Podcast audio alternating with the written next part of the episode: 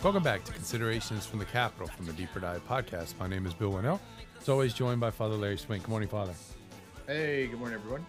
Today's a memorial of St. Peter Claver, and Father will, will reflect on today's first reading from Colossians.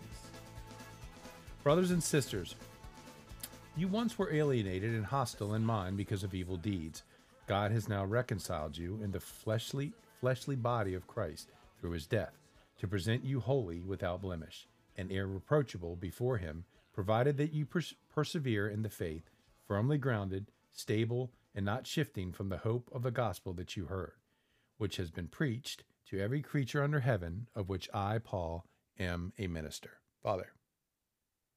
Okay, so today is actually the feast of Saint Peter Claver for all those that know him, and uh, he um very interesting guy. And in this first reading, uh, talks about um, being um, as as Saint Paul says, you're once alienated and hostile because of evil deeds. So God has now reconciled you in the fl- fleshly body of Christ through His death. And uh, now, what we're talking about in a literal sense is that we are at odds. We were at once at odds with Christ because of our sin, and uh, through our conversion and through our acceptance of the grace of the Holy Spirit, which was given to us at baptism, but we we finally accept as a person when we decide to live holiness, um, we're set free from that alienation.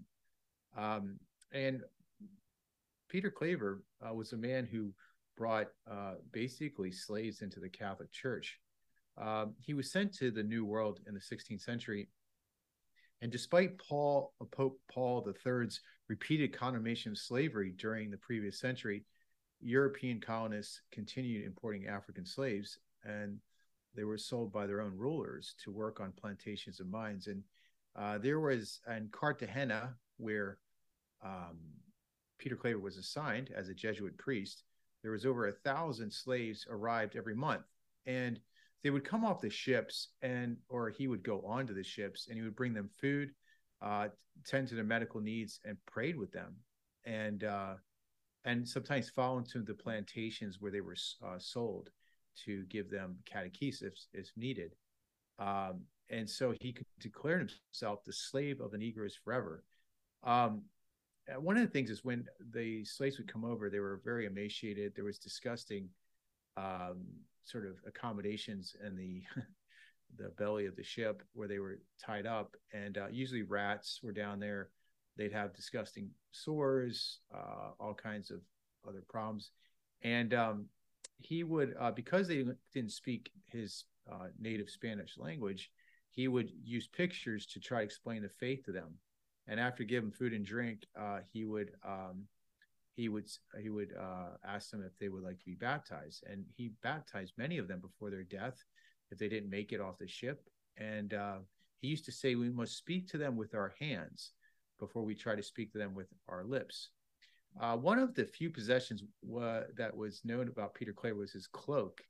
Um, so at times the slaves sitting on his catechism classes were sitting on sitting with him during his teaching classes were so diseased and in pain that they had trouble sitting and without thought he would wrap his cloak around their shivering bodies or bundle it with a pillow for their comfort uh, his interpreters were horrified thinking how filthy unhealthy the cloak must have been uh, because he would never wash it. He just stick it right back on around his shoulders.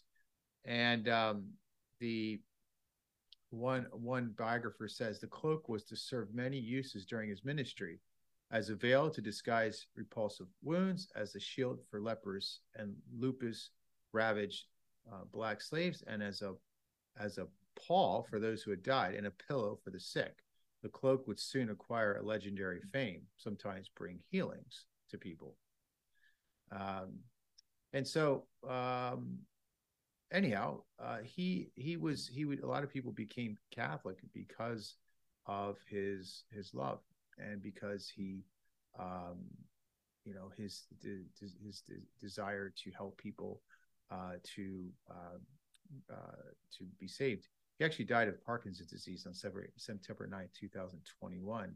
A quote from him Man's salvation and perfection consists of doing the will of God, which he must have in view of all things and at every moment of his life. Hmm? So all of us have been sort of, you know, alienated, uh, but brought brought close to uh, God by grace. And St. Peter Claver brought many, many, if not thousands, of slaves. It was that he, uh, before he died in his 40 year ministry, he catechized and baptized 300,000 slaves to the Catholic faith. It's a huge parish. Huh? So, St. Peter Claver, pray for us.